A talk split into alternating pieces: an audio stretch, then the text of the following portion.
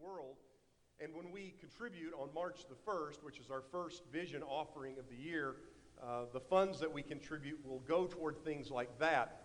But also, uh, the things we contribute, the money we contribute on March the first, go toward um, ministries that are more in-house, that we don't often talk about or emphasize as much, but yet are still very, very important. And one of those ministries is our fuel, a funeral meal ministry. A number of years ago, Sheila Ferris and Ola Jones uh, thought, you know, we ought to really do nice things when people are going through the trauma of grief, when they've lost a loved one. And this morning, as we're talking about bearing burdens, one of the ways we can bear burdens is by providing a meal following the funeral service. And we don't just provide a meal, we offer a lot of loving care and a lot of personal touches. It's a home-cooked meal. It's a meal where we use real dishes. It's a meal where we where we uh, have a warm and homey environment, flowers and tablecloths. And it's one way that we feel like we can reach out to and bless folks who just just lost a loved one. We have five teams that are involved in our funeral meal ministry. We have five lead, we have a number of leaders.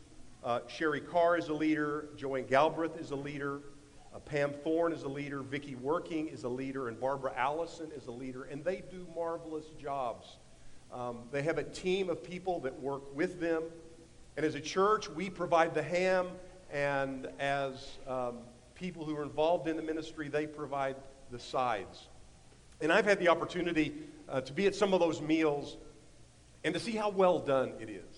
There's always just a wonderful personal touch, and I can't help but think it's one way that we're striving to bless others. And as you're seeing right now, that's that's the apron that, that our ladies wear as they're serving the meal. And it says, serving you, serving him.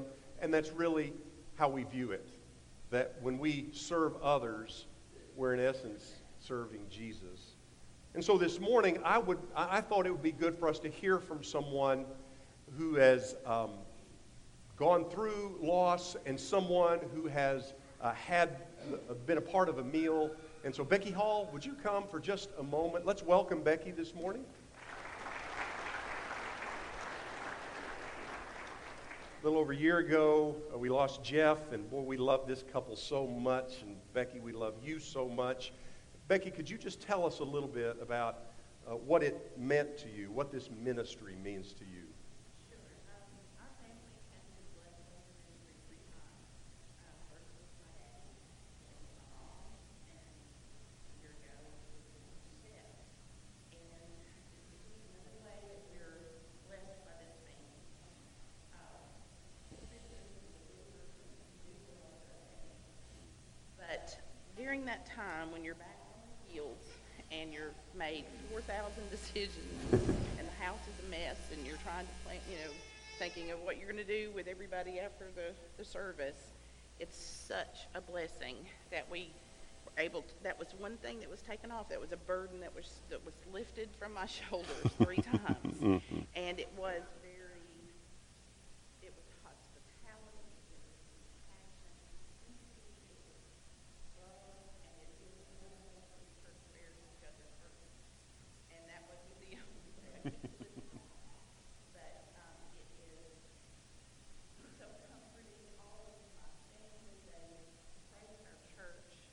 was an outreach in ways in, mm-hmm. in that mm-hmm. respect as well. And um, we couldn't be more blessed and loved. And, and again, it's just one of the many ways that this church shows how much we love each other. Well, Becky, we love you. Thank you so much for sharing. Thank you. Mm.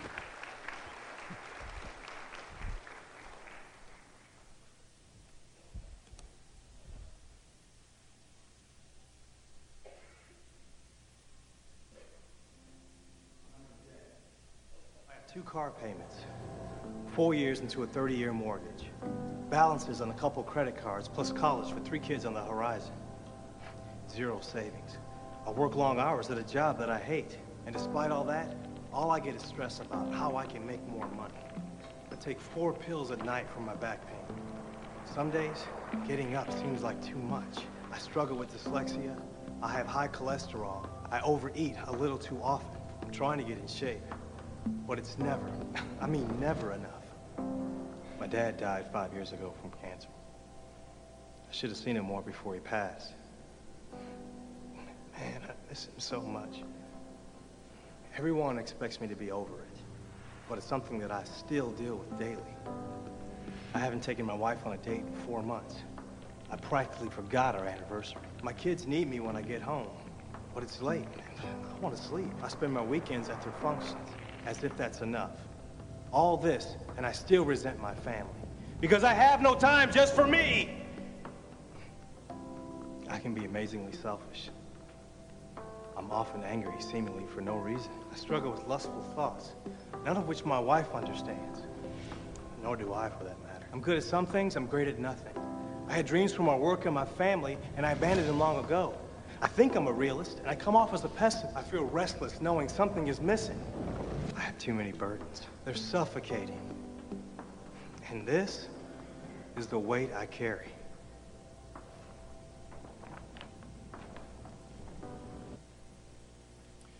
So every time I'm privileged to stand in this place and preach and look out at you, I realize that I'm speaking to people who are carrying heavy burdens, every last one of us.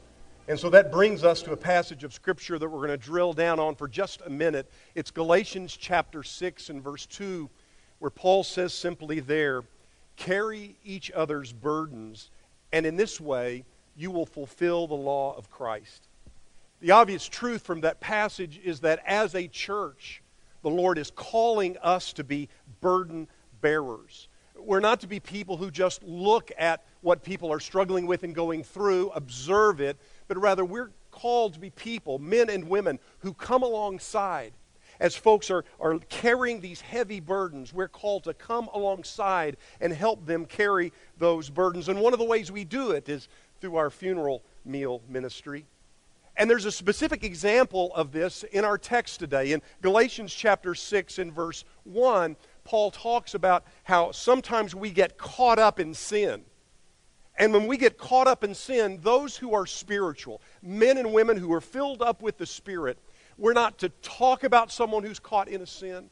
We're not to gossip about someone who's caught up in a sin. No, no, we're to come alongside men and women who are caught up in a sin. And, and one of the biggest burdens we carry is being caught in a sin.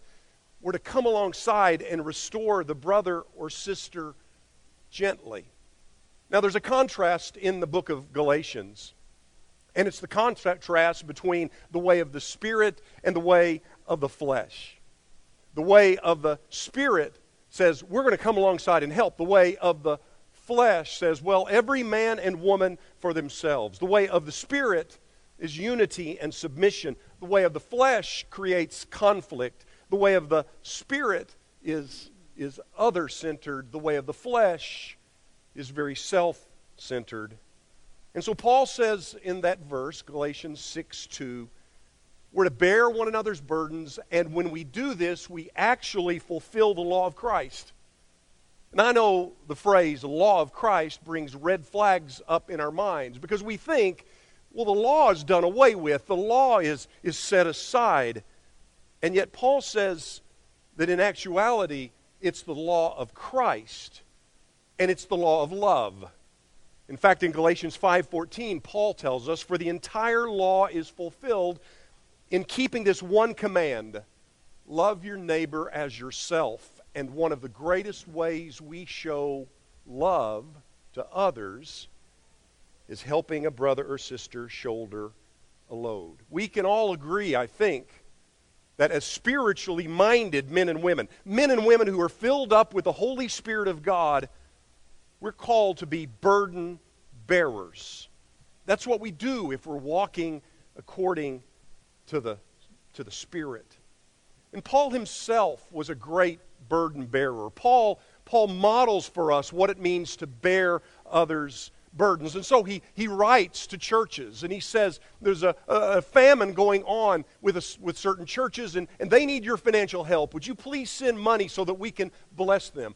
Paul was constantly offering words and counsel that would help lift our loads. He knows how to bear burdens. But if we're going to be burden bearers, we must first learn to be burden sharers. And while Paul was quick to come alongside and help others bear burdens, we also see in the ministry of Paul someone who was willing to share burdens. He was not afraid to express what he needed. And so Paul's in prison. And what does he do? He writes to the brothers and sisters and he says, "Would you be praying for me? I need your prayers." When Paul is coming to the end of his life, in Second Timothy chapter four, he's lamenting how that Demas has deserted him. He's feeling very alone and very vulnerable in this moment. And so what does he say to Timothy? Timothy, I need you to come. Would you come, please? Would you be with me? I, I need you to bring my cloak. I need you to bring the parchments. Paul was willing to express a need that he had. Paul models for us what it means to not only bear burdens, but also to share burdens. Paul, in Paul's ministry, we see some vulnerability. You see, vulnerability leads to the real possibility of community. And yet I think one of the reasons we're hesitant to be vulnerable and open with one another is we somehow think vulnerability is associated with the idea of weakness. None of us wants to appear weak. None of us wants to look like we don't have it all together, like we're not perfect. And yet part of receiving strength and blessing from others is risking vulnerability. Brené Brown has probably written more than anyone on what she calls the power of vulnerability. She was once getting ready to speak to a group of leaders, and there were going to be some people who were going to sign her talk. And so the people who were doing the signing came to her and said, "Are there any words you're going to be using repeatedly that might be difficult for us to sign?" And so she said, "Well, one of the words I'm going to use a lot is the word vulnerability." And so the person who was signing said, "Well, here's how I would sign vulnerability." And she did this. And Brené Brown said, "Well, what does that, what does that mean?" And they said, "Well, it means weak in the knees." And Brené Brown said, "That's not how I'm defining vul- vulnerability. That's not really what I'm talking about." And the person then said, "Well, there's another word that we use for vulnerability, another sign for vulnerability. And it's this." And Brené said, "That's it. That's exactly what I'm talking about." So the question I asked this morning is, do we ever see vulnerability, this, this idea of being open and transparent, do we ever see this in the ministry of Jesus? I think we can see it at least two places in his ministry. In John chapter six, Jesus had said some things that were especially difficult for the disciples to hear. This was a hard teaching. And so many of the disciples were leaving him. And then Jesus looked at, at the twelve, these men that he loved and was pouring his life into, and he said to them, "Are you going to leave me too?" You can hear the vulnerability in the voice of Jesus there. You can hear his humanity. Are you going to leave me too? And Peter speaks for the twelve, and he says, "Lord, to whom shall we go? You have the words of eternal life." It was a poignant moment in Jesus' ministry where we see him being extremely open with his disciples. There's another place that I can think of. It's later on in the ministry of Jesus.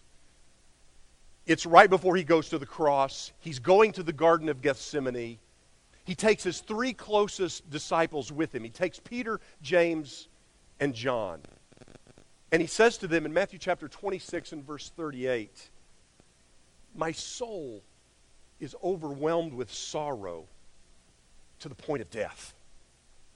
Think about this for a moment. Jesus says, "I'm feeling overwhelmed. My soul," we've talked before about what the soul is. It's the deepest part of us. He says, "My soul is overwhelmed with sorrow to the point of death." And what happened in that moment? I think it drew his disciples even closer to him. There was some real strength that he received because he was willing to be vulnerable. Now, we're pretty good, I think, at bearing burdens.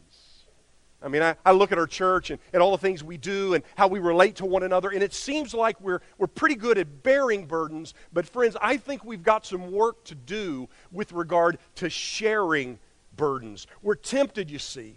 We're tempted to be closed off and isolated with one another because we don't want to appear weak. We don't want to seem like we don't have it together. I know this is something I struggle with. See, right there, I'm being vulnerable with you. I struggle with this idea of being vulnerable. And yet in those moments in my ministry life when I've seen people become more vulnerable with one another, it's amazing. It's, it's there that God begins to do incredible things. I'll never forget when I was preaching in Georgia. My youth minister was preaching that Sunday morning. He and I had met together that week, and we talked about his sermon. And right before he, he gets up to preach, he comes to me and he says, Kevin, he said, you know that stuff we talked about, you know, that's, uh, I'm, I'm just not feeling it. And I'm thinking, oh my goodness, what's going to happen? I'm just not feeling that. So I'm, I'm going to go another direction, do something else. So I think, oh, okay. And so I'm sitting in the balcony with my family. We're worshiping, and my youth minister gets up to preach. And it's really more confession than sermon.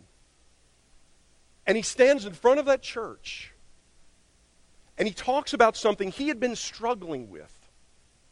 It wasn't that he was leaving his wife. It wasn't anything like that. It had to do with a, a thing that he was really addicted to. And it was really messing with his life. And he got real kind of specific with it. And he said, I just I just need your prayers. He said, in fact, Kevin, I want you to come and I, I want, I'm going to respond and I want you to take my response. So I hustled down the steps and I came down front. And my youth minister walked up front and, and I, I took his response. And then I just said, If, if anybody else is, you know, wants to respond in any way, we'll sing this song. And as we started singing that song, I mean, people just started responding. It was crazy. Just people just in droves just started responding. And I'm, I'm getting the cards and I'm writing stuff down, you know, and, and, and I'm getting ready to, you know, going to pray for them. And I'll never forget, it was one of those holy moments. You know, the, the whole room, it was quiet, and you just felt like God was doing some incredible things in that moment that began with a minister's own sense of vulnerability. And so as I had these cards, I, I, I was walking back up to the uh, front to, to read them, and I got about up to the last step. My right foot gets the word to step up. My left foot does not, and I tripped and fell. I did a face dive in the pulpit area. And you know the interesting, and I stand up, you know, I got a carpet burn on my forehead, you know, I'm a little stunned. But you know the amazing thing is no one, no one laughed. The moment was too holy. And I got up and I, I prayed for all the people who responded. It was amazing what God was doing in that moment because of someone's openness and sense of vulnerability. After that service, I had one of my deacons come up to me and he said, Kevin, you know, I've always been nervous and afraid about getting in front of, of people and, and talking or speaking. He said, you've taken that fear away from me. I want you to know. But see, when we take the step of, of being vulnerable, it's then, it's then that God can begin to work and people find a sense of help. You see, none of us should have to bear our burdens alone. There needs to be sharing, and as a result, caring is expressed. Now, don't under- misunderstand what I'm saying. I'm not saying that we ought to just sort of overshare or share inappropriately. I mean, all of us have probably seen people do this in social media, you know, or all of us maybe have been in conversations with someone, and you're thinking five minutes into this, you know, this relationship is not that deep. Too, T M I, too much information. We've, we've been in that situation. But here's what I do know. Everyone needs someone with whom they can truly be open and vulnerable and honest. Everyone needs someone who will come alongside and help bear our burdens. I remember when I was struggling with a heavy weight of my wife struggling with cancer. I will always be grateful for the way God brought Owen Mitchell, Ed Brady, and Steve Stewart into my life. I didn't know these men until my wife was diagnosed with colorectal cancer. And at that moment, God just began to bring these men into my life. And the one thing we had in common was their wives had passed away because of some form of cancer. And they came alongside and they helped me bear a burden that was just, it was just too heavy to bear alone. I'll never forget one day when, when my wife was going through chemotherapy, and it was an especially difficult day. It was a hard day. And after we left the chemotherapy suite and we'd gotten home, I, I went and I called Steve Stewart. I, I just felt like I, I needed to talk with someone who had been there, someone who'd gone through what I was going through presently. And I called Steve and I, I began describing what I was feeling and what I was going through. And as I was talking to him on the phone, it's crazy, I just began to immediately begin to cry and to weep and to sob. And although Steve didn't say a lot, just the fact that I was speaking to someone who understood, just being able to speak with him helped me in a way I can't fully describe, helped me bear that heavy load. And so at College Hills, we're trying to create environments where transparency and openness, and as a result, real community can develop. And so in just a few moments, I'm going to extend an invitation. We'll have a couple of elders and their wives in the very back. You know, most Sundays, people don't respond to an elder. It's kind of rare. But as I've said before, I want us to imagine this as, as a time of ministry. A time when if, if you're struggling with a, a burden, something that's really heavy, and you just need someone to pray and listen, the elders and their wives will be in the very back, and they would love to do that with you. I can speak for all the ministers. I know they're probably nervous about now what I'm going to say, but I can speak for all the ministers when I say we care for you and we want to be there. We want to we want to help you bear your burdens. We want to listen and pray with you and help, and we're always available. On Sunday nights, we've created life group environments, and these are wonderful environments for a, a level of transparency to, to occur. We imagine that our, our small groups, our life groups are more than just, just a Bible study. I don't want to say just a Bible study. Studying the Bible is, is really important and really significant, but we want these to be rich environments where you can have a level of honesty and transparency with one another, and as a result, get help. And if you're carrying a heavy burden, some other good people can come alongside you and help carry those burdens. And see, when we do that, understand, we're fulfilling the law of Christ, which is the law of love. Jesus is the ultimate burden bearer. Isaiah the prophet, when he was writing about this, this one who would come in Isaiah chapter fifty-three, he helps us to see there's going to come one, the Messiah, and one of the things the Messiah would do is that he would bear our greatest burden. The thing that oppresses us more than anything else, our greatest burden, the thing that crushes us more than anything else, is at the root of all of our other burdens. He's going to bear the burden of sin. And according to Isaiah fifty-three, verse four, he's going to take up our pain and he will bear our suffering. And then Jesus begins his ministry. And Jesus offers all of us this wonderful invitation. Jesus says, "Come to me, you who are weary and burdened, and I will give you rest." What a wonderful invitation, and what a beautiful promise. This morning, if you're struggling with weariness, if, if you're struggling with a burden that you're, you can't bear alone, come to Jesus. And Jesus says, here's what I'm going to do. I'm going to help you with that, and I'm going to give you rest. Oh, that's one of the things that sin does. It absolutely wears us out. Jesus says, I'll take your sin, and I'll give you rest. So I'm wondering this morning, why anyone wouldn't take Jesus up on his offer. If you're struggling with, with sin, if your burden is a relational burden, if your burden is a something related to your children or something related to your work or something related to your health, I want you to know we have some brothers and sisters in the very back, and they would love to pray with you. They would love to help you. I'll be down front. I would love to help you. As we song, sing this next song of encouragement, if you need help in any way, come as we stand.